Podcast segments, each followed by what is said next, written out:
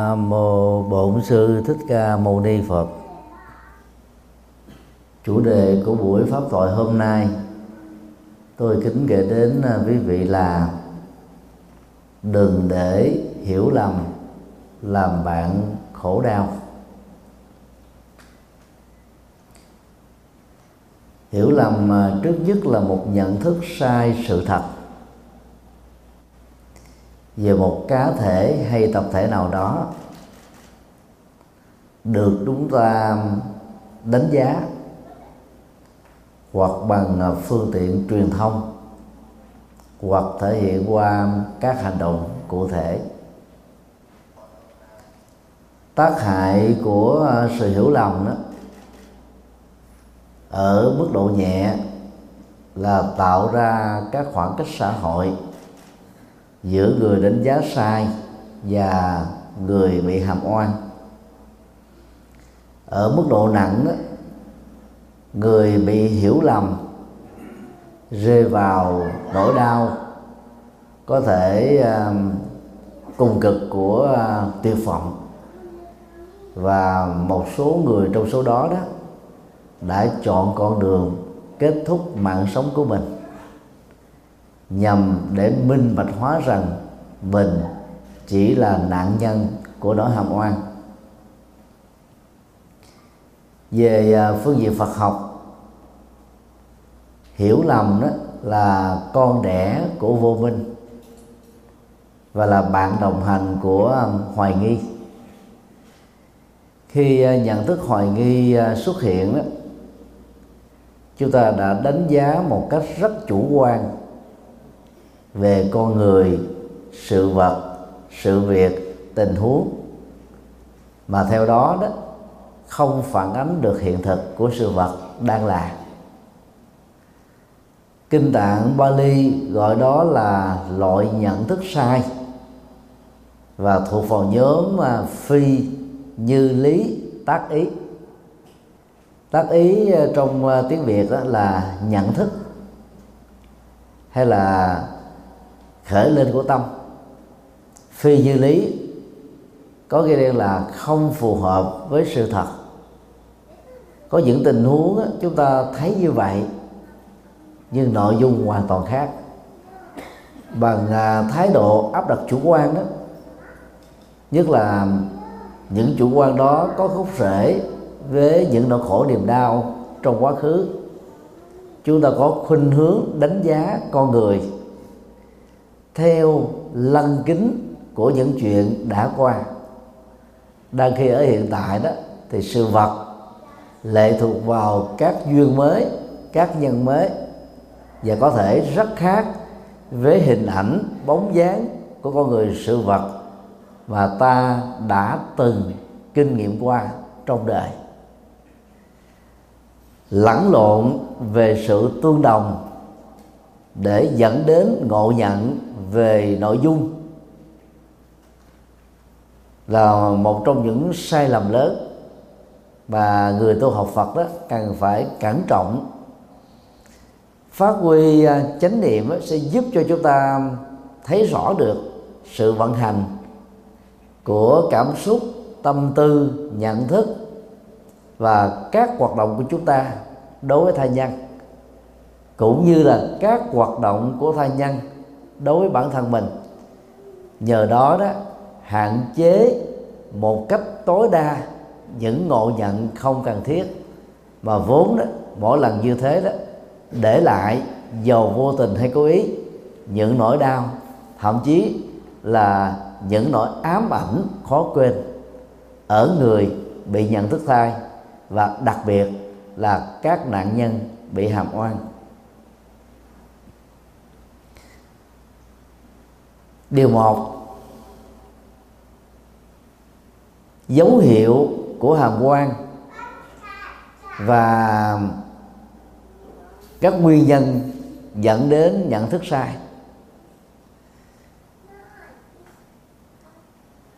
Khi một người nào đó bị ngộ nhận, các dấu hiệu ờ, biểu đạt về phương diện xã hội đó là người đó có khuynh hướng rút lui khỏi những cái um, cái cái cuộc họp đã được sắp xếp sẵn, những cuộc gặp gỡ đã được lên kế hoạch sẵn. Người ta đã từ bỏ cái cơ hội gặp gỡ đó và sẵn sàng đóng bít cái cửa ngõ tương quan giữa họ và những người khác bằng thái độ cốc cần điều này cũng giống như là một con um, con con rùa rút đầu và tứ chi của nó vào trong cái mai.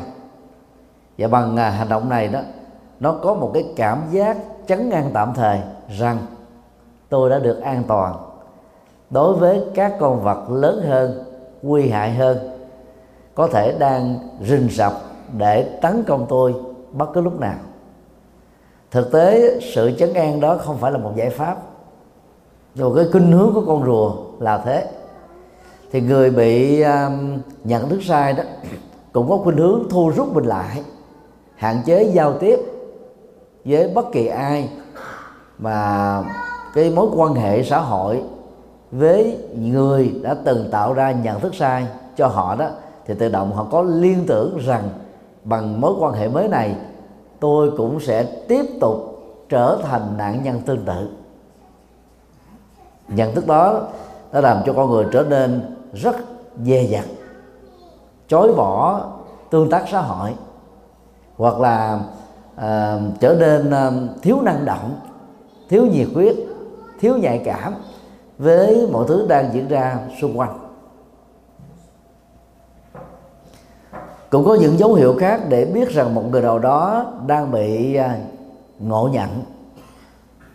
À, khi mà chúng ta đã đánh giá quá thấp giá trị của họ và làm cho họ có cảm giác là bị thương tổn, đang vùng vẫy trong nỗi khổ và niềm đau đó. Họ có khuynh hướng là xa lánh và muốn thoát khỏi cái nỗi khổ niềm đau này đó, thì họ thể hiện ra ờ, cái thái độ cốc cần bất hợp tác à, không liên lạc. Và dĩ nhiên à, khi bị dướng kẹt vào đó, thì người bị nhận thức sai đó bị uh, lanh quanh trong việc không tìm ra giải pháp để khắc phục đó nhằm minh oan cho mình và tìm lại một cái nhận thức đúng gây dựng lại cái hình ảnh tích cực của mình đối với nhận thức của quần chúng xã hội.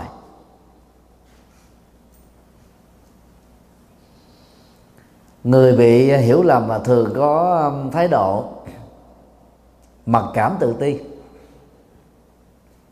vì lúc nào cũng thấy rằng là mình bị ức hiếp bị tấn công xã hội bị trù dập bị lợi dụng bị làm khó bị à, đẩy vào cái cái thế ăn thua đủ. Tất cả những điều đó nó, nó khởi lên một nhận thức đó là hoài nghi ngờ vực. Rồi có một chút nào đó của nỗi sợ hãi dè dặt. Và do vậy đó người như thế đó gần như là diệt quyết sống. Có có khi ờ, những ờ, nỗi ờ, hàm oan đó, đã làm cho người đó cảm thấy mệt mỏi, đừ đẳng chán nản, tuyệt vọng, bế tắc, vô lối, thậm chí chọn con đường bỏ cuộc nửa chừng.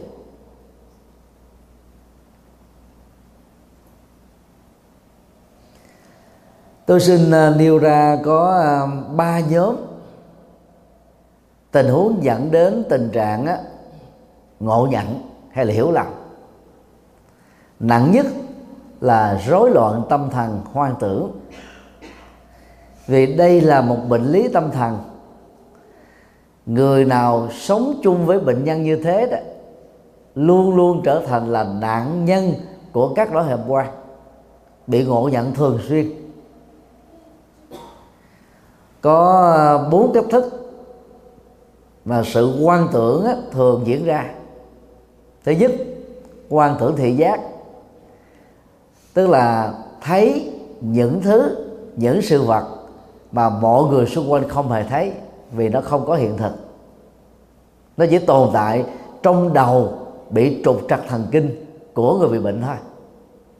Thứ hai nghe những thứ mà mọi người đang ở xung quanh không hề nghe vì không có âm thanh thật có thể là tiếng à, la hét chửi bới mắng giết tiếng gió thổi thông reo suối chảy mây bay tiếng uh, niệm phật rồi uh, uh, tiếng uh, chim hót tiếng chó sủa vân vân. Đó là quan tưởng uh, thính giác. Thứ ba quan tưởng xúc giác tức là cảm nhận trong cơ thể của mình có con vật nào đó đang bò cắn dứt làm cho mình cảm thấy rất là khó chịu.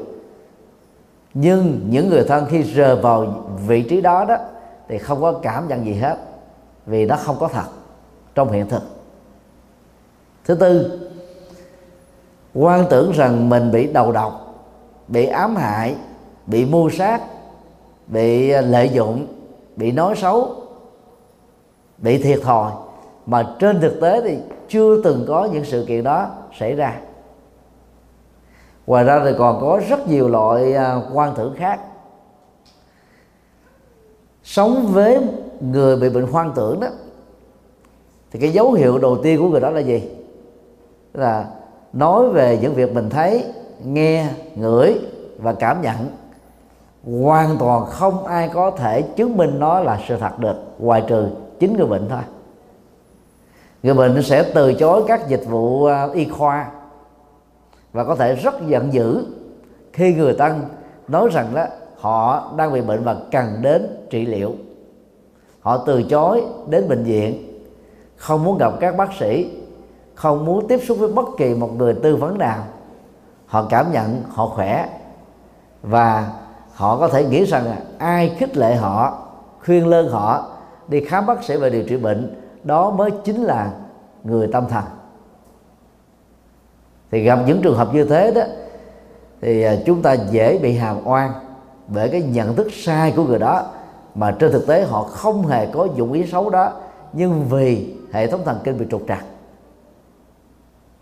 Thì trong trường hợp này đó, để thoát ra khỏi đổi hàm quan tương đối, các bạn với tư cách là người thân bằng mọi giá phải dẫn bệnh nhân đến bệnh viện tâm thần để được trị liệu y khoa khi uống các viên thuốc tâm thần á, quan tưởng vào đó thì cái đó ổn định được vài hôm, có thể được vài tuần. Nhưng mà phải thường xuyên duy trì việc uống đó. Ngoài ra là còn có những phương pháp tập luyện để à, ngăn chặn sự phát triển. Còn phần lớn các bệnh nhân tâm thần quan tưởng là không điều trị được. Tức là người ta sống với cái tâm thức sai lầm đó đó trọn cả một kiếp người. Và do vậy, người thân phải thông cảm, đừng cảm thấy khổ đau khi mình bị hiểu sai bởi người bị hoang tưởng. Và cũng không nên tức tối làm gì, có sự chịu đựng tích cực để giúp cho người bệnh đó là nhẹ nhàng và vượt qua các nỗi khổ niềm đau mà họ đang dướng phải. Tình huống thứ hai đó, các ờ, ngộ nhận và hiểu lầm, phát xuất từ sự suy luận sai. Có những cái tương đồng về hình thức nhưng hoàn toàn không tương đồng về nội dung. Việc suy luận á, từ hình thức đến nội dung đó đã dẫn đến nhiều nỗi hàm quan. Có khi là tập thể có khi là cá nhân. Ví dụ như à, ở miền nam đó nhiều người à, bị ám ảnh và đưa ra một cái nhận thức rất thành kiến. Đó là quảng nam hay cãi, quảng ngãi hay lo, bình định co so thừa thiên nứt hết. Khi người ta đã dán nhãn đặt tên lên cá tính dùng miền, có thể người à, phát biểu ra câu nhận thức này đó, có mối quan hệ xã hội đó, chỉ là một số người đã từng xuất thân từ bốn tỉnh nêu trên thôi. Mà chẳng may đó khi họ tiếp xúc với một người quảng nam mà người đó có thói quen hay cãi đúng cũng cãi sai cũng cãi từ đó họ ám ảnh và nghĩ rằng tất cả những người quảng nam còn lại đều hay cãi. Thực tế có nhiều người quảng nam á, lấy sợi beng nại răng họ họ không thèm nói nữa. Thì tương tự, khi tiếp xúc với một người quảng ngãi lo lắng nhiều, họ ngộ nhận và đánh đồng tất cả người quảng ngãi còn lại cũng có tâm lý đó, thói quen đó, cá tính đó. Trên thực tế, rất nhiều người quảng ngãi nằm xuống ngủ khò khò, trong vòng tích tắc ta. Nhiều người bình định đâu có co ro, rất năng động, chủ động, lạc quan, tích cực, yêu đời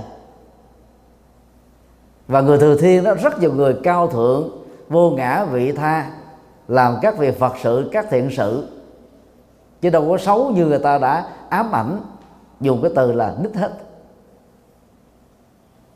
Do đó đó dựa vào chủ nghĩa hình thức về à, dân tộc tính về cá tính dùng miền về cộng và biệt nghiệp mà chúng ta đánh giá những người cùng nhóm dân tộc đó, ở vùng miền đó, đất nước đó, có những cá tính mà mình bị ám ảnh bởi những người mà mình có cơ hội tiếp xúc, đó là một sự không công bằng. Nói cái khác là gì? Nhận thức đó gây ra rất nhiều các ngộ nhận. Vì đó không phản ánh được bản chất của sự thật đang là.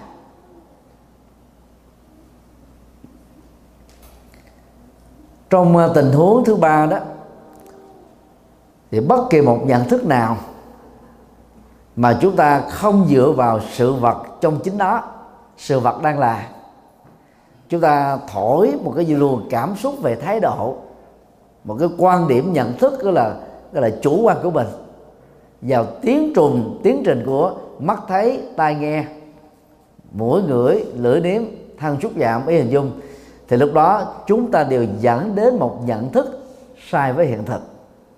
Cái đó đó tự tạo ra sự hiểu lầm ở trong nhận thức của mình đối với con người sự vật sự việc tình huống đang diễn ra xung quanh. Và do vậy người như thế sẽ rất khó có thể phát triển được trí tuệ. Thì học của Trung Hoa thường à, sánh ví ý thức dự nguyên là nguồn gốc của mọi nhận thức sai. Cho nên trong tiến trình tu tập thiền đó các tổ sư tiền công án và thợ đầu dạy những cái kỹ năng chẳng hạn như là khởi nghi tình trụ tâm vào một uh, câu uh, công án và thợ đầu nào đó để theo đó đó đương sự không tạo điều kiện để ý thức dị nguyên tiếp tục hành hoạt và bằng cách này đó người ta tin rằng đến lúc nào đó cái sự tìm hiểu biết tùy duyên biết kết thúc. Lúc đó đó chỉ còn lại một nhận thức chân chính đó là tuệ giác thôi. Thì đây là lý thuyết của thiền công án và thoại đầu và mục đích của họ là gì? Làm thế nào để xóa bỏ tất cả các nhận thức sai các ngộ nhận à, các cái à, hiểu biết lệch lạc về bản chất của mọi sự vật hiện tượng. Mà theo đó người tu tập sẽ đạt được nhất thiết trụng trí, tức là trí tuệ, thấy rõ bản chất của mọi sự vật đang là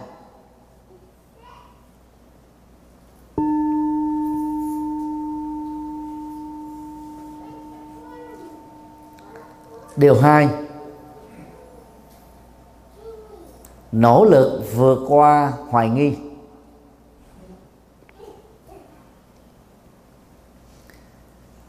Hoài nghi là một loại suy luận sai. Không phản ánh đúng được bản chất của hiện thực. Ngày xưa đó ở tại Trung Quốc đó, có một người à, chuyên trồng à, dưa. Và rất là cẩn trọng trong việc canh chừng nó. Nên ông ấy thuê các gia nhân là đứng canh chừng ở nhiều cái vị trí khác nhau. Thì thỉnh thoảng có những ờ, đoàn người đi ngang qua khu ờ, rượu dưa của ông. Thì có một người đó, vì ngứa chân quá, mới ngồi xuống và sửa dài. Chẳng hạn như là gãi chân cho nó nó nó đỡ đi cái cảm giác khó chịu. Rồi khoảng chừng vài phút sau đó, ông ấy mới đứng dậy và tiếp tục đi. Từ ờ, một cái khoảng cách xa những người được thuê để canh chừng ruộng dưa nhìn thấy cái hành động đó đó dẫn đến một cái suy luận rằng đây là kẻ ăn cắp dưa. Lập tức đó họ truy hô lên. Và và khi mà bị truy hô thì thì khách bộ hành đã cảm thấy là lúng túng à, thể hiện ra các cái hành động nó không còn tự nhiên. Và những người đó rượt đuổi theo. Khi à, dần được cái cái cái động tác uh, di chuyển của người này đó thì họ mới lục soát trên cơ thể và phát hiện ra đó trong cơ thể của người đó bao gồm áo quần và các vật dụng đang vác ở trên thân không có cái gì chứa đựng trái dưa nào hết á. Những người à, canh chừng dưa đó xin lỗi và mời khách bộ hành đi tiếp. Hoàng nghi trong tình huống này nó phát xuất từ một cái à, hình ảnh mà những động tác của khách bộ hành đó na ná và gần giống với những kẻ ăn cắp dưa. Vì dưa nó nằm ở trên uh, đất. Mà muốn ăn cắp thì phải ngồi xuống để hái đó rồi phải bỏ túi cặp táp hay là bao bì đựng rồi đi. Nhưng mà cái người ta ngứa chân người ta cũng ngồi xuống y hệt vậy nhưng mà động tác ta làm là hoàn toàn khác. Do vì à, cái cái khoảng cách cao và thấp của mặt đất giữa người ngồi xuống, gãy chân và người đứng quan sát từ xa, từ đó người ta dẫn tới một cái hoài nghi rằng đây là người đang định ăn cắp các vật dụng của mình.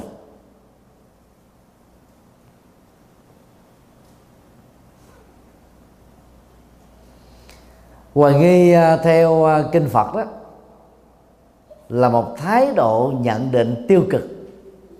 Có cái đứa rất xấu. Về cá tính và giá trị của người mà mình tiếp xúc. Người Việt Nam có những thành ngữ à, rất nguy hại. Và nó tạo ra cái hoài nghi rất lâu dài cho bất kỳ ai có niềm tin vào những thứ này chẳng hạn như à, Việt Nam có câu à, nhất lé nhì lùng tam hô tứ súng. Tức là người nào lé đó là xài không được. Người lùn người hô người súng là cũng không chơi được. Trên thực tế nó có rất nhiều người lé rất tốt. Có nhiều người lùn chẳng có xấu gì hết. Và hô hô và súng đó, thì thực ra nó chỉ là à, cái cái cái cái quy định của gen di truyền thôi. À, đối với là các cơ thể về phương diện sinh học. Còn súng răng đó là nó thuộc về thói quen ăn uống và vệ sinh đó là răng. Dẫn đến tình trạng là nó không còn được đầy đủ thôi. Còn điều đó nó không có liên hệ gì đến cá tánh của những người này. Nếu cái gì được gọi là đúng đó, nó phải được chứng minh là đúng trong tất cả các trường hợp không có ngoại lệ vì đó là mang tính quy luật. Chẳng hạn như là hai cộng với hai bằng bốn. À, ở Mỹ Việt Nam châu Âu Canada Úc hễ ai có đi học làm toán thì đều phải làm và cho kết quả giống nhau. Không có khác. Còn nếu như trên quả địa cầu hơn 7 tỷ người này có chỗ nào đó người lùn rất xấu người lùn rất là tốt người lùn là rất là ủy mị người lùn rất là bản lĩnh người lùn mà à, đi tu và người lùn là thích hưởng thụ thì chúng ta không thể lấy bất kỳ một cái đặc tính nào liên hệ đến những nhóm người lùn này và cho rằng tất cả những người lùn đều có cá tính đó.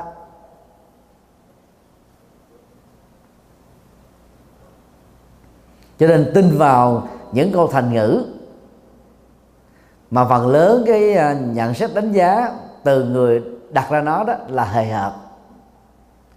Dẫn đến rất nhiều các hậu quả về quan hệ xã hội. Tạo ra rất nhiều các mối hoài nghi. Chuyện xưa kể rằng à, có hai anh em sống trong một căn nhà, cha mẹ mất sớm. Người anh đóng vai người cha, chăm sóc em trai của mình, và khích lệ em mình đi học. Một hôm nọ khi à, đi làm về đó anh trai phát hiện ra trong nhà của mình mất chiếc búa. Lục soát hết uh, các vị trí mà anh ấy thường để búa không tìm ra. Anh ấy làm uh, bài toán loại trừ. Sáng hôm nay đó uh, ở trong nhà chỉ có hai anh em không có người thứ ba. Trước khi đi đó đã khóa cửa cẩn mật và xem xét mọi thứ ờ, rất chu đáo.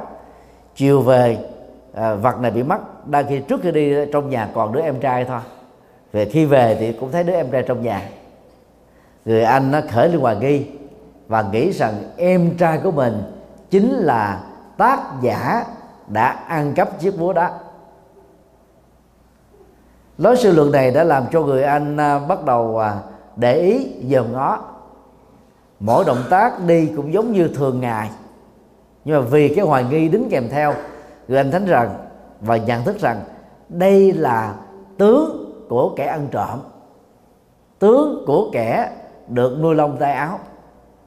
Người anh mắng chửi người em, trong nhà này chỉ có tao với mày. Nếu mày không ăn cắp chiếc búa thì ai vào để bạn cắp? Cái lý luận đó đó, mới nghe qua nó có vẻ nó hơi có logic về hình thức. Trong nhà có hai người, bây giờ mất một thứ, thì nếu người A không lấy thì người B là tác giả thôi. Nhưng mà có rất nhiều các lý luận logic hoàn toàn không có sự thật nói cách khác, sự thật không lệ thuộc vào logic. Cho nên đừng dựa vào logic để đánh giá sự thật. Mặc dầu đó, có rất nhiều sự thật đó phù hợp với logic, nhưng cũng có nhiều sự thật nó không có tính logic gì hết đó. nó như thế là như thế thôi. Mình tin không tin, nó là như vậy.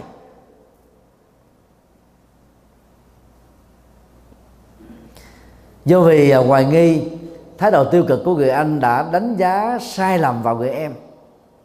Giải thích bằng mọi cách, người anh không tin. Người em đành phải dọn nhà ra ra ở riêng, với sự uất hận. Một tuần lễ sau à, khi quên đi à, cái nỗi đau giữa anh và em, người anh à, tình cờ phát hiện ra chiếc búa nằm ở dưới gầm giường anh ta mới nhớ lại rằng là có một hôm nọ đó, do quá gấp rút cho nên đó, là đang ngồi ở vị trí giường, được kêu nên anh ta cầm cái búa để tại đó rồi đi. Mà bình thường á, chiếc búa để một vị trí khác. Cho nên đến cái vị trí thường để không thấy, thì nghĩ rằng chiếc búa bị mất thôi. Mà thực tế thì chẳng có ai ăn cắp nó hết á. Thì trong cái sự lính quýnh á, thì chúng ta bị ức chế tâm lý cho nên đó, chúng ta sẽ bị đảng trí nhất thời. Cái tính đảng trí nhất thời đó nó làm cho mình quên đầu này quên cái này quên cái kia. Nhưng khi mà có chánh niệm tức là làm chủ uh, các động tác đi đứng nằm ngồi nói nín động tình thức và ngủ đó thì chúng ta sẽ thoát ra được cái trạng thái đản trí đó.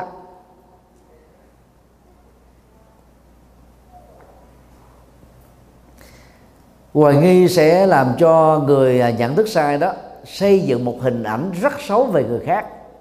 Nhất là những người mình đã từng có thành kiến, ác cảm, hoặc là cái cảm giác à, khó ưa, khó chịu, rất là dễ ghét.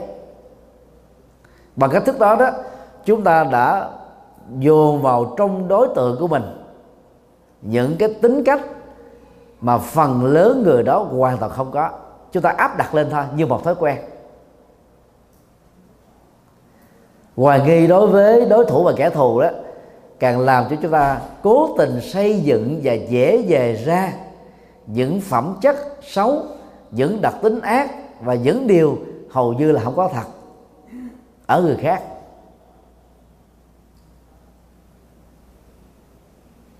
Bản thân của người hoài nghi là thiếu tự tin nhất là thiếu kiến thức về nhân quả, thiếu hiểu biết về à, cách suy luận đúng, diễn dịch đúng, tổng hợp đúng, quy nạp đúng.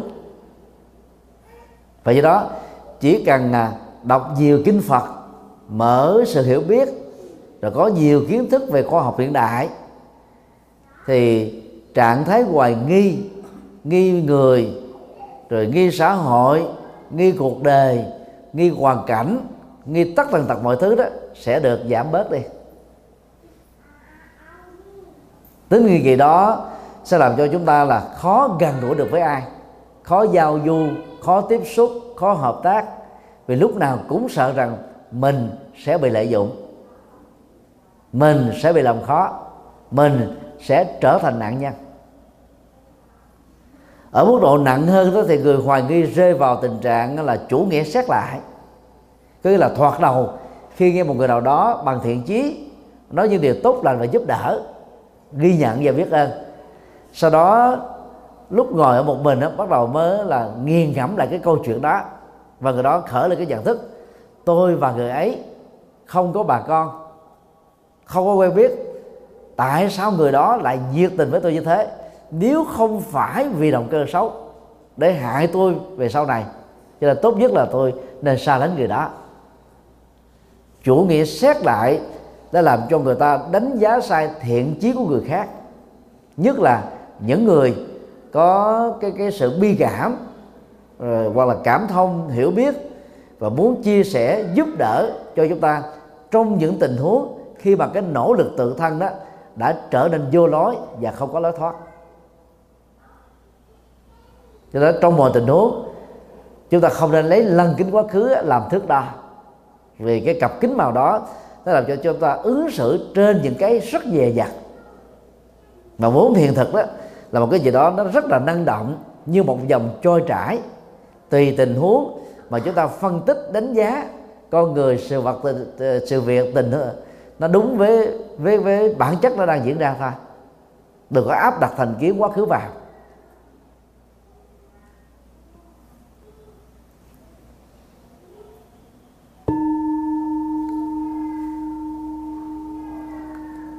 Điều ba. Đề cao truyền thông chân thành. Truyền thông trong thời hiện đại thì có rất nhiều phương diện. Truyền thông bằng chữ viết. Truyền thông về à, phương tiện nghe nhìn. Truyền thông bằng lời nói. Truyền thông bằng ngôn ngữ thể hình.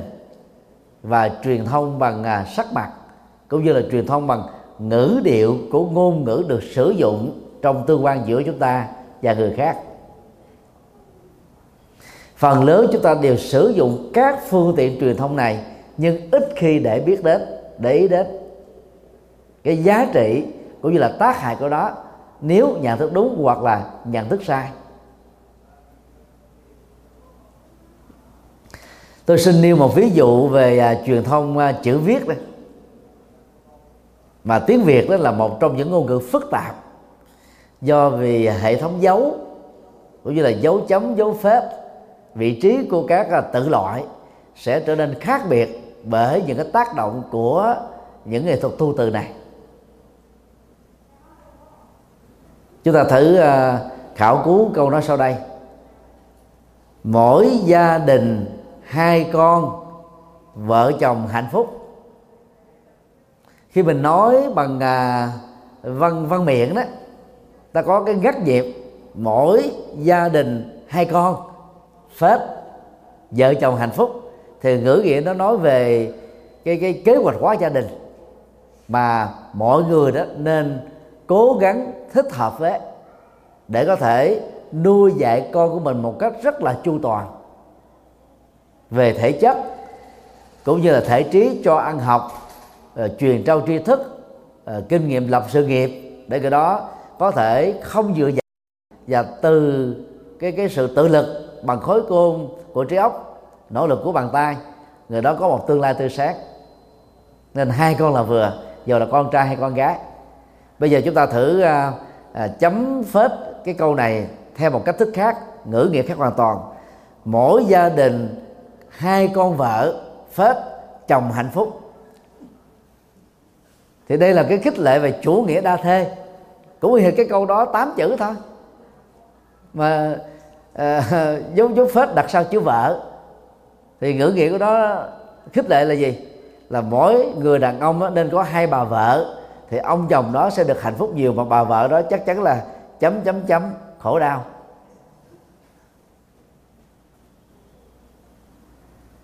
Cách đây à, hai chục năm đó khi ờ, internet bắt đầu ờ, phát triển mạnh đó thì lúc đó các phần mềm đánh chữ việt có dấu á, là bán rất là đắt tiền. Cho nên phần lớn nhiều người người ta không quen với cái kỹ thuật đánh ờ, VNI hay là telex. Người ta muốn nhanh thế người ta đánh không bỏ dấu.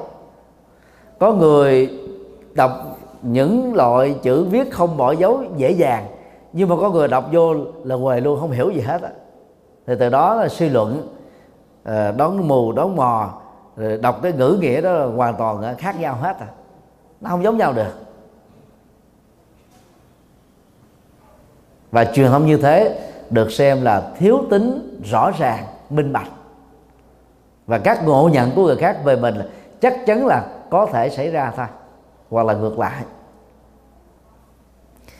để có được một cái truyền thông chân thành đó thì à, trong à, văn bản viết bằng tay hay là đánh máy ở trên internet hay là email rồi các blog cá nhân các trang mạng xã hội đó chúng ta phải cân nhắc là từng con chữ một dấu chấm dấu phết rồi nghệ thuật tu từ vân vân. Để cho người đọc á, hiểu được thông điệp hoặc nội dung của chúng ta với tư cách là người viết, muốn gợi gắm là cái gì? Và không, nó có thể là trở nên là phản tác dụng.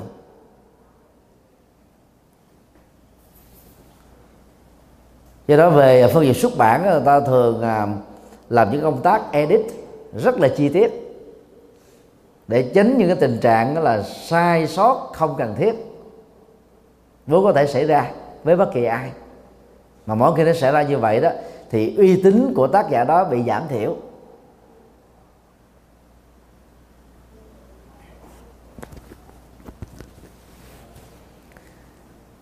Trong uh, truyền thông bằng email hay các trang mạng xã hội đó thì phần lớn đó là chúng ta không nhìn thấy mặt nhau chúng ta chỉ viết thôi.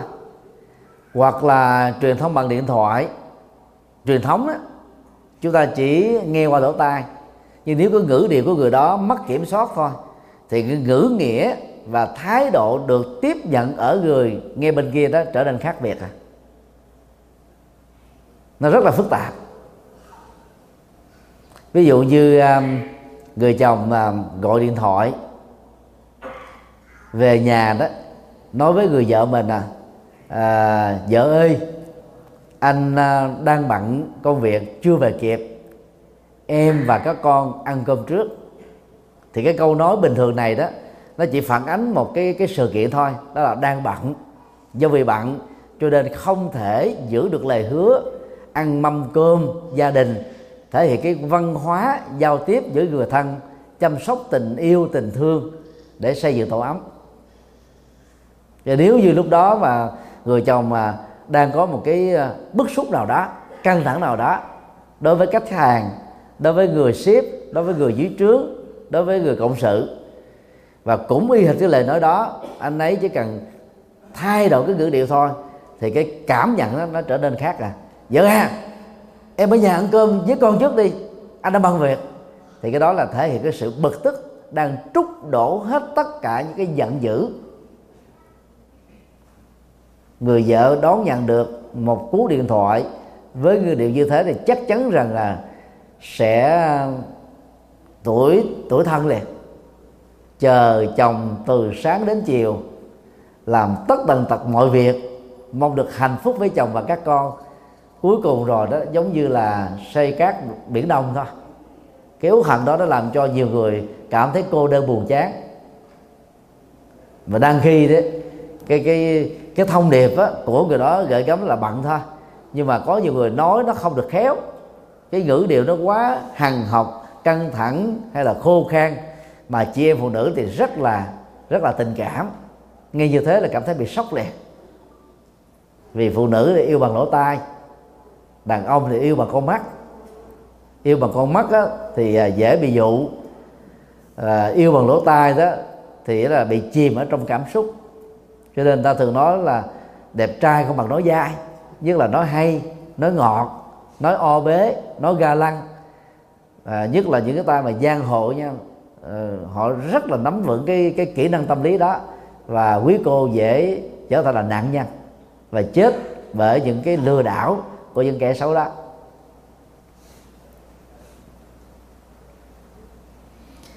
Ngày nay à, do sự phát triển của kỹ thuật số đó thì chúng ta có những cái truyền thông à, nhìn thấy được miễn phí như là FaceTime, uh, Tango, Zalo Line Skype Viber.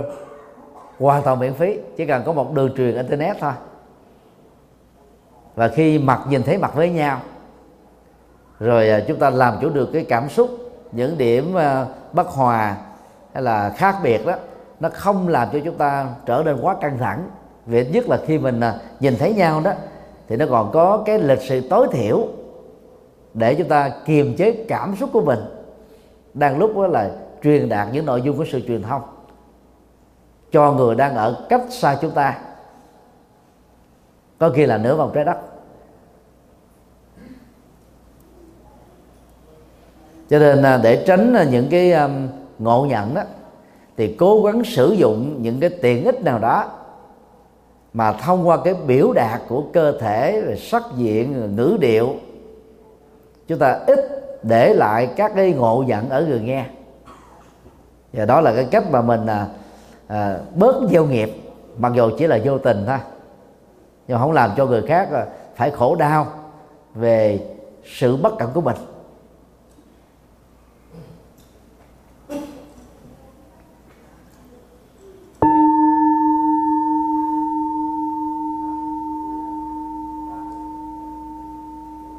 Điều 4 làm quen với các khác biệt văn hóa.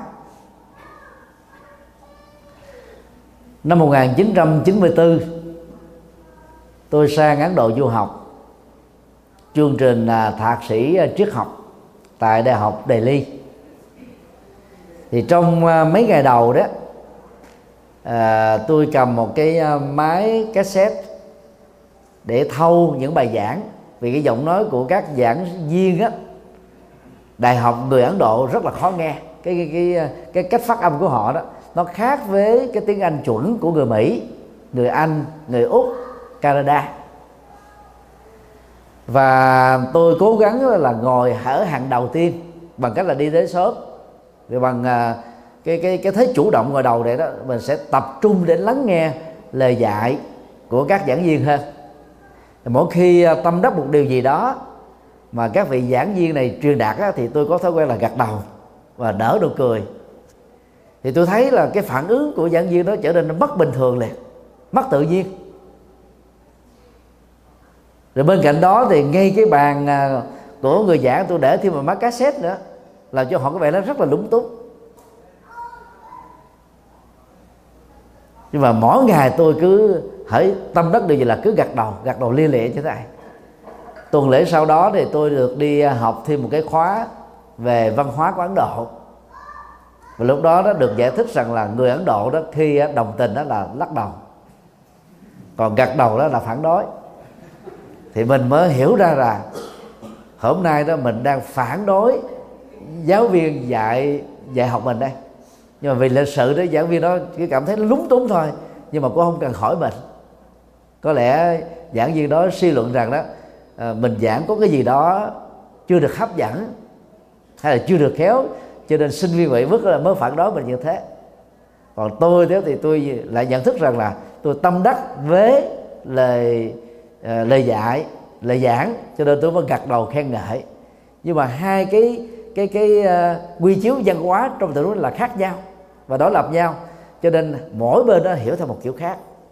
Cái đó đó người ta gọi là cú sốc văn hóa từ những cái va chạm văn hóa bởi những người kém hiểu biết về sự tương dung văn hóa ở các quốc gia hay là ở các khu vực khác nhau.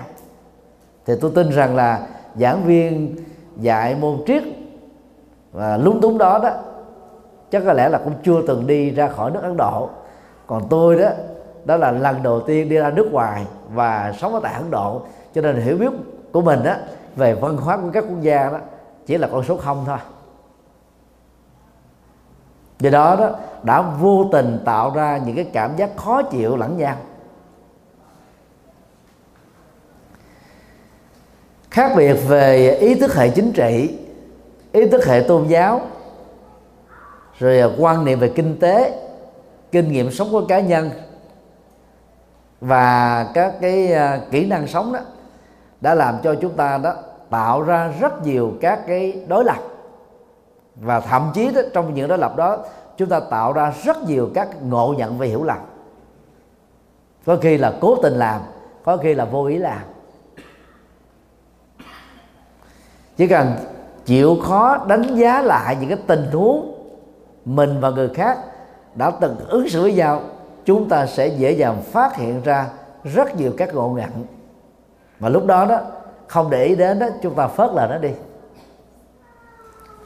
Để à, vượt qua những cái gì việc văn hóa đó thì trước mắt đó, chúng ta cần phải có tinh thần rộng mở. Đánh giá một cách tích cực trên nền tảng thừa nhận sự đa dạng và dị biệt là phong phú. Chứ không phải nó là cái yếu tố dẫn đến là loại trừ xung đột mâu thuẫn. Như một số người có cái nhìn là à, là là là thiển cận đó thường à, thường thường thường thường chủ trương như thế. Mà cái cách đó đó nó dễ dẫn đến tinh thần là độc đoán độc tôn độc quyền và thậm chí là độc ác nữa. Tiếp xúc với nhiều nền văn hóa khác nhau như uh, sống ở tại Hoa Kỳ. Người Việt Nam nói riêng và hàng trăm các cộng đồng khắp nơi ở trên đất nước này nói chung đó có cái nhìn là dung thông hơn thoáng đạt hơn cởi mở hơn. Và ít có cảm thấy là khó chịu hay là à, ngạc nhiên khi mình tiếp xúc với nhiều cái cộng đồng và dân tộc khác nhau. Di dân từ là năm châu lục.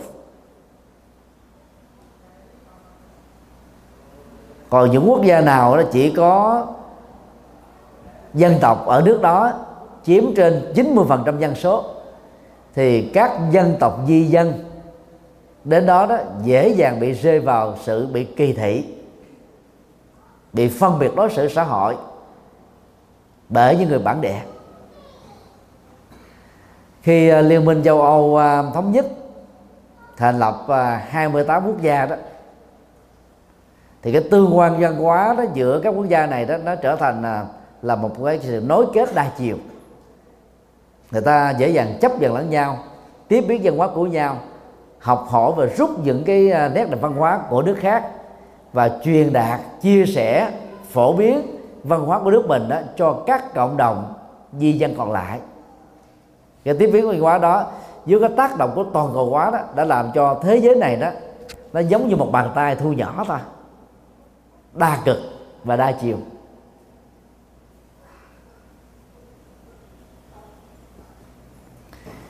Bị à, cô lập và chính trị và xã hội như à, Bắc Triều Tiên, Cuba và Việt Nam trước đây đó thì cư dân ở những nước đó sẽ có một cái nhìn đó rất là hạn hẹp.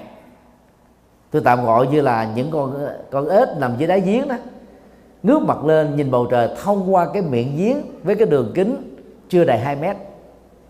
Không thể thấy hết cái thế giới này với một sự đa dạng đang tiến bộ phát triển vượt trội.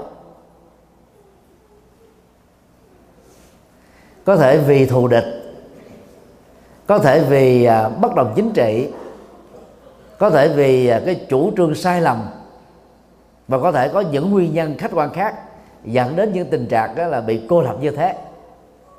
Và ai sống trong những quốc gia như vậy đó thì thường bị thiệt thòi hơn những quốc gia như là uh, liên hiệp quốc của hoa kỳ cái tính rộng mở và tương tác nó rất là rộng.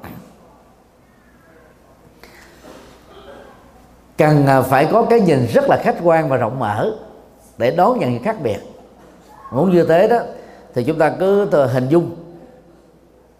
Cái cảm nhận của con người đó nó thường diễn ra qua hai cách cảm nhận bằng tâm và cảm nhận á, bằng cái đầu.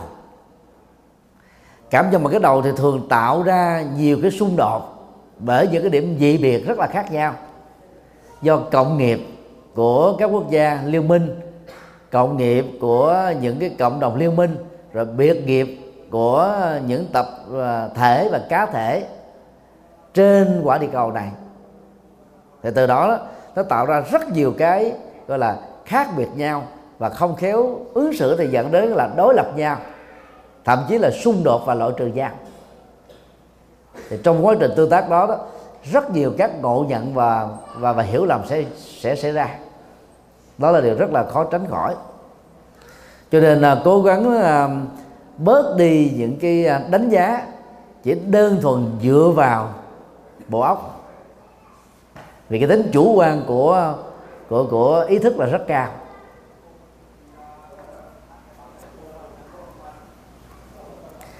Ở châu Á đó cái đầu đó được xem là nơi để tôn thờ ông bà tổ tiên các bậc thiên liêng trong tôn giáo.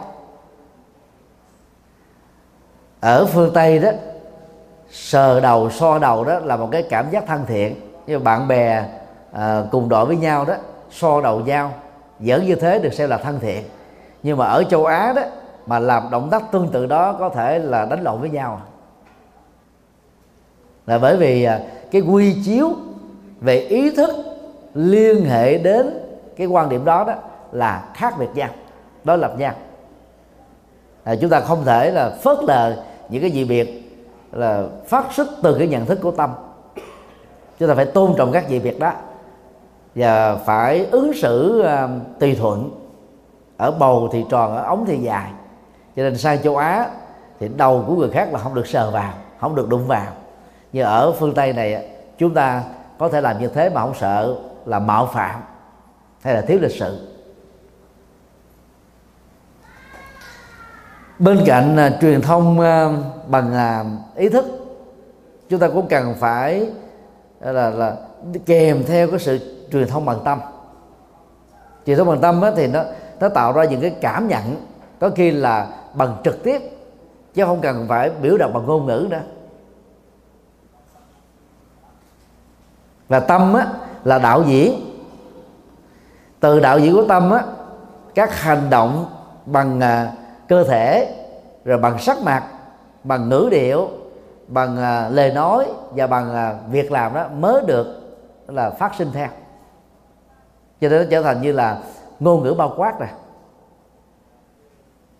Tuy nhiên do vì khác nhau vì văn hóa cho nên nó cái cảm nhận tâm ở mỗi người nó cũng khác nhau không có chỗ nào giống chỗ nào hết á.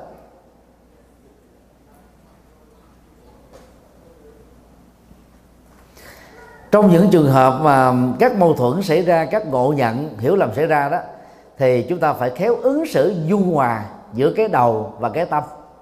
Chứ lỗi, giữa cái đầu và và trái tim. Để không trở thành là đối lập nhau. Người nữ và người vợ nói chung, ứng xử phần lớn là dựa vào trái tim người chồng và người nam nói chung á, ứng xử dựa vào á, là bộ não.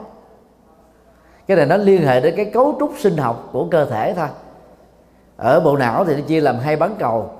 Bên tay trái đó là bán cầu lý tính ờ, cảm tính mà người nữ thì nổi trội. Còn bên tay phải là bán cầu lý tính mà người nam là nổi trội.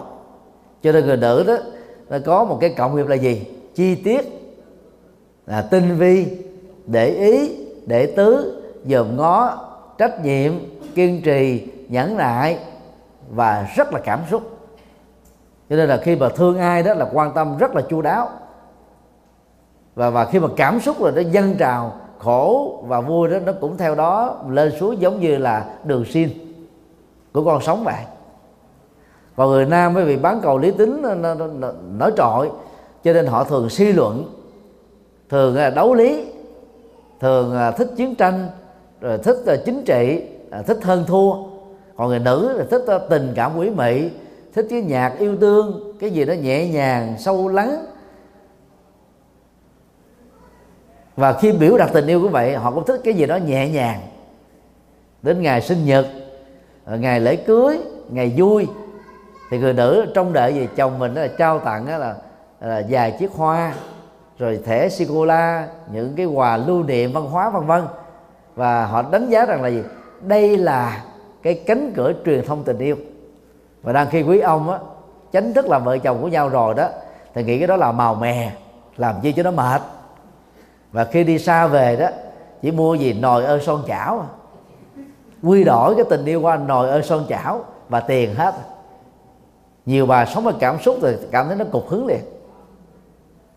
Thì trong tình huống đó chúng ta không nên suy luận dựa vào cái quy chiếu cảm xúc của mình với tư cách là vợ. Mà đánh giá rằng là có lẽ chồng tôi có một bóng hồng nào khác ngoài đường rồi chứ bây giờ đã thờ ơ vô tư không giống như lúc mà mới yêu tôi. Làm sao giống được? Phật đã dạy là vô thường mà.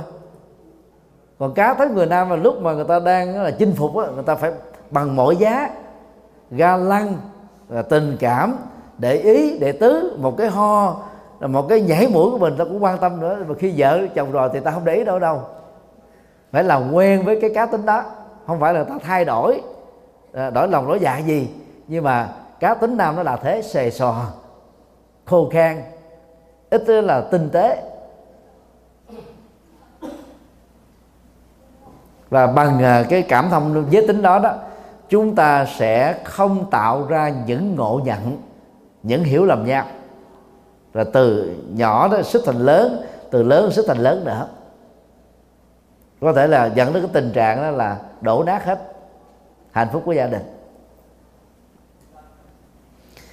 Trong những gì việc về văn hóa, chính trị, tôn giáo đó, điều quan trọng nhất là phải tránh thái độ cường điệu hóa. Vì càng cường điệu hóa nhiều chừng nào đó, thì cái hiểu lầm và ngộ nhận sẽ diễn ra một cách căng thẳng hơn. Khó có thể xóa bỏ được. Dị biệt văn hóa thường dẫn đến các loại trường văn hóa. Loại trường văn hóa đó nó giống như cái tình trạng kháng thể của của một con người. Có khuynh hướng là đẩy ra khỏi cơ thể nó. Những gì đó thuộc về bên ngoài. Cách đây à, 25 năm trở về trước đó, tại Việt Nam đó, thường có à, thói quen là chích ngăn ngừa bệnh. Trước cái mùa dịch bệnh đến cho nên ai sống mà khoảng à, 45 tuổi trở lên ở Việt Nam đó, thì phần lớn ở bên vai trái đối với những người thuận tay phải. Ở bên vai phải đối với những người thuận tay trái, có rất nhiều cái vết chích để lại những cái dấu sẹo rất là xấu, là vì cái sự tiêm chủng chích ngừa như là một cái quy định bắt buộc vào giai đoạn đó. Chích ngừa là nạp vào trong cơ thể các loại vi trùng cùng cái loại bệnh mà chúng ta đang ngừa đó là những loại vi trùng già, bệnh, yếu, kém, để cho cơ thể mình dễ dàng đánh bại và làm quen với cái công thức đánh và phòng hộ những loại vi trùng tương tự, khỏe mạnh hơn, trẻ trung hơn, xâm nhập ở trong tương lai. Thì cái cách đánh là gì? Khoanh dùng nó lại ở một chỗ, để cho nó không được lây lan, phổ biến và tăng trưởng.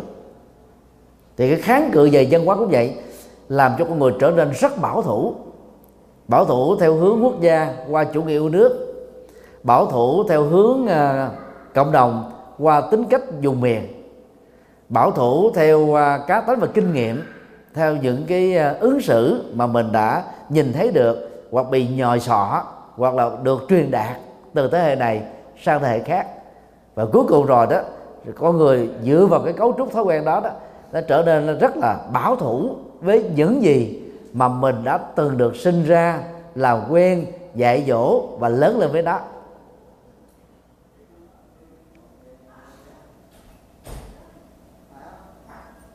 thấy rõ được cái cấu trúc và thói quen và văn hóa như thế đó, muốn giáo dục con em thành công đó, thì từ nhỏ đó chúng ta phải à, giáo dục bắt buộc. Ít nhất là từ tuổi à, ấu nhi cho đến 16 tuổi chẳng hạn như à, các gia đình à, ở Huế và Quảng Trị có được cái truyền thống nồi từ thế hệ này sang thế hệ khác rất đáng nể. Dầu ở đâu họ cũng giữ được truyền thống đó. Đó là, à, là đặc tính mà cộng đồng Phật giáo Việt Nam ở các tỉnh thành còn lại nên bắt trước ta dẫn dắt con của mình làm phật tử để cho con em mình đó được hạnh phúc à, trở nên là người à, tự lực tự lập không dựa dẫm à, hiểu biết đạo đức rồi à, rõ được triết học Phật dạy các ứng dụng cần thiết để vượt qua các nỗi khổ và niềm đau dần dần.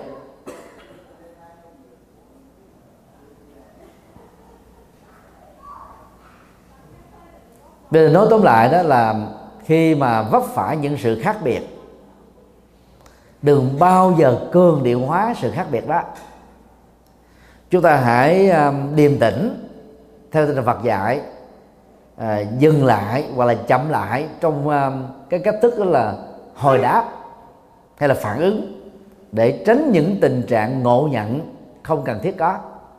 Vì có những cái ngộ nhận đó nó làm đổ nát các mối quan hệ mà chúng ta đã dày công xây dựng nó và bảo vệ nó thậm chí là nhiều năm hoặc là vài chục năm cái gì mà đã đổ nát rồi đó xây dựng lại nó khó lắm. Thì tốt nhất á, thà chậm phản ứng để tránh những rủi ro. Cũng có những tình huống đó, chúng ta phải kiên trì để là lùi lại thêm vài bước để hiểu người đó là với mình và do đó tìm những cái cách giảm nhẹ các căng thẳng à, ngộ nhận về hiểu lầm. Có thể đã có nhưng mà tiếp tục không nên có. Chúng ta phải hết sức chịu đựng à, có một cái bản lĩnh lớn hiểu biết lớn vô ngã lớn vị tha lớn để chúng ta tạo ra cái hòa khí và tìm ra những giải pháp tốt nhất để giải quyết các vấn nạn ngộ nhận đã xảy ra.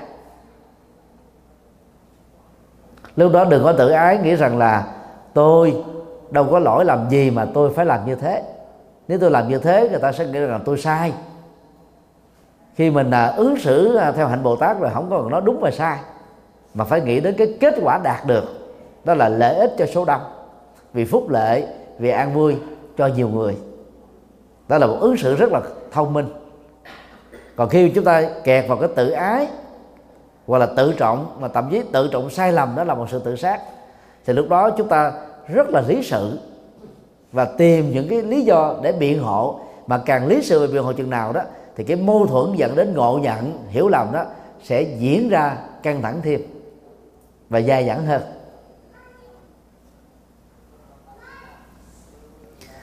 Trong mọi tình huống của ngộ nhận đó thì chúng ta đừng có phớt lờ. Ngoài cái việc từ bỏ thái độ cường điệu quá, phớt lờ là một trạng thái rất nguy hại. Nó là một liều mạng. Cố gắng ờ, tìm giải pháp, vì giải pháp chính là cách để kết thúc và làm cho những cái tổn thất về quan hệ ờ, xã hội giữa chúng ta và người bị hiểu lầm đó không có cơ hội được đào sâu hơn.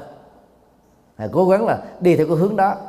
Mà muốn như vậy đó, thì trong mọi tình huống tránh tối đa các phán đoán mang tính chủ quan.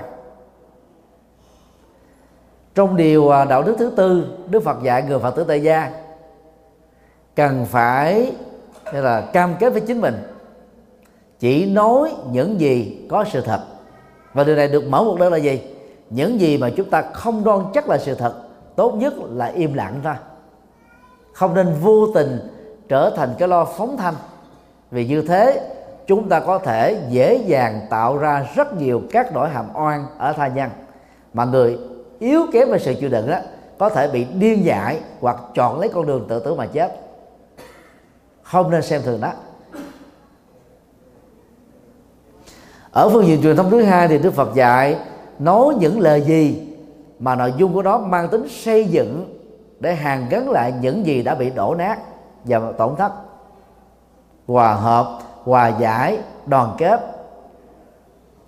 Nói tình thân, tạo tình người thôi. Ở phương diện thứ ba thì đức phật dạy à, cần phải nói những nội dung vừa mang tính lịch sử, vừa thể hiện tính văn hóa, không chì chiết, mắng giết, nặng nhẹ à, nói móc nói châm biếm nói đâm thọc hay là nói những cái lời mà người nghe đã cảm thấy rất là bất bản và bao gồm những cái lời văn tục theo cái tính cách giang hồ. Ở phương diện thứ tư thì Đức Phật khuyên chúng ta là phải truyền thông một cách rất là có chọn lọc chỉ nói những gì thật sự có lợi ích và có giá trị thôi. Và bằng cách đó đó chúng ta có thể nói rất ít nhưng mà nói cái gì là chắc của cái đó. À, bốn phương diện của điều đạo đức thứ tư này đó là rất quan trọng trong à, các sự truyền thông. Mà ai làm được đó sẽ thoát mình ra khỏi các cái rắc rối về thị phi.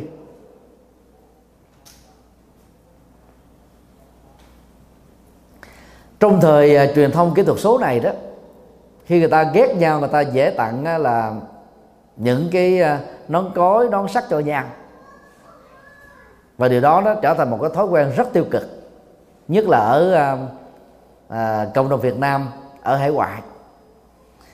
Hoặc là khi mà ta ghét nhau rồi đó người ta có thể làm những cái blog cá nhân những trang mạng xã hội hoàn toàn miễn phí để phê bình chỉ trích nói xấu suy luận xuyên tạc gây ra biết bao nhiêu đổ nát bao nhiêu tổn thất bao nhiêu hoài nghi.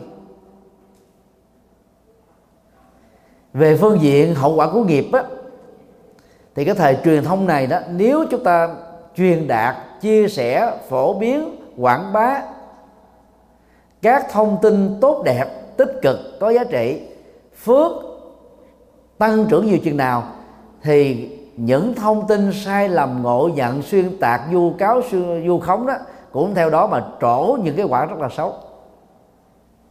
Cho nên là phải hết sức cẩn thận và ngày nay người ta có rất nhiều người chuyên phịa phịa đặt đó, người ta khéo lắm.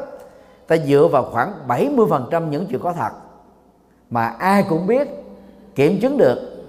Rồi bên cạnh đó, ta lồng ghép thêm từ 5 cho đến 30% những thông tin hoàn toàn có sự thật. Cái thói quen tâm lý là gì?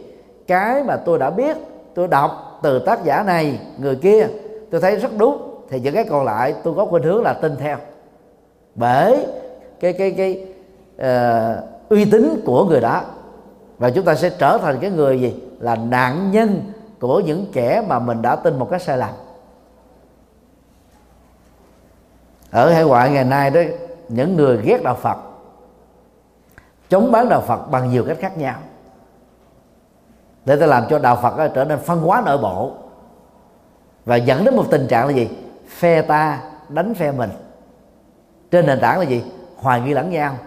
Người này hoài nghi người kia, nhóm này hoài nghi nhóm nọ, chùa này ghét chùa khác. Giáo hội này đó là ờ, không hợp tác với những giáo hội còn lại.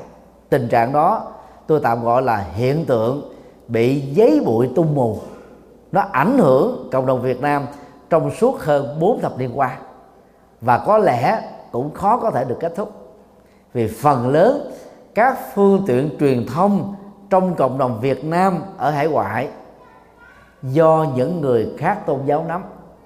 Chỉ có một thiểu số các phương tiện truyền thông do Phật giáo nắm thôi. Họ nắm cái cán, họ gần giấy bụi. Thì những người đang sống ở trong cái vùng bị bụi ảnh hưởng đó sẽ hoài nghi nhau, nói xấu nhau, nghĩ xấu nhau, thậm chí là ứng xử xấu lẫn nhau nữa. Cho nên phải phải phải có một cái đầu thật là mát, một trái tim thật nhiệt quyết thì chúng ta mới có thể chịu đựng được một cách tích cực khi mình bị ngộ nhận không tấn công lại, tìm cách tháo mở. Mà tháo mở, khéo léo đó, thì chúng ta sẽ giải tỏa được những cái tâm lý với nhau thì đó là một cái ờ, cái cuộc chiến tôi tạm gọi như thế, rất phức tạp.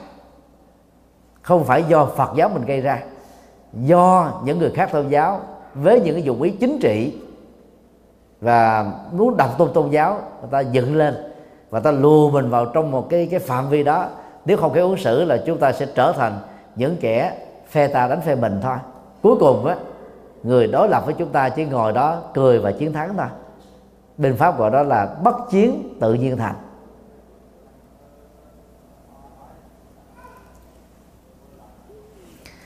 Tìm kiếm chân lý là giải pháp tốt nhất để à, chúng ta xóa đi các ngộ nhận và hiểu lầm tìm kiếm chân lý bằng các quan hệ nhân quả. Tìm kiếm chân lý bằng những sự à, đối chứng chứ không có nghe một chiều. Tất cả những thông tin chưa kiểm chứng á, chỉ đơn thuần ghi nhận là sự kiện và thông tin thôi. Mà ngày nay người ta tin rằng là 70% thông tin ở trên internet đó là fake news thông tin giả. Tính sự thật nó không có cao. Thì con người tạo ra cái đó và làm giàu trên ờ, cái việc mà truyền đạt thông tin đó để câu view. Rồi đồng thời con người tạo ra tính cách nạn nhau cho nhau bởi cái những phương phương tiện truyền thông giả giả hiệu này. Cho nên phải hết sức cẩn trọng để ờ, chúng ta không trở thành nạn nhân của những cái thông tin sai và chúng ta không tạo tính các nạn nhân ở những người khác mà mình vì nhiệt tình lại trở thành là cái người nói những điều không có sự thật, tức là gây ngộ nhận và điều đó kéo theo các nỗi khổ niềm đau.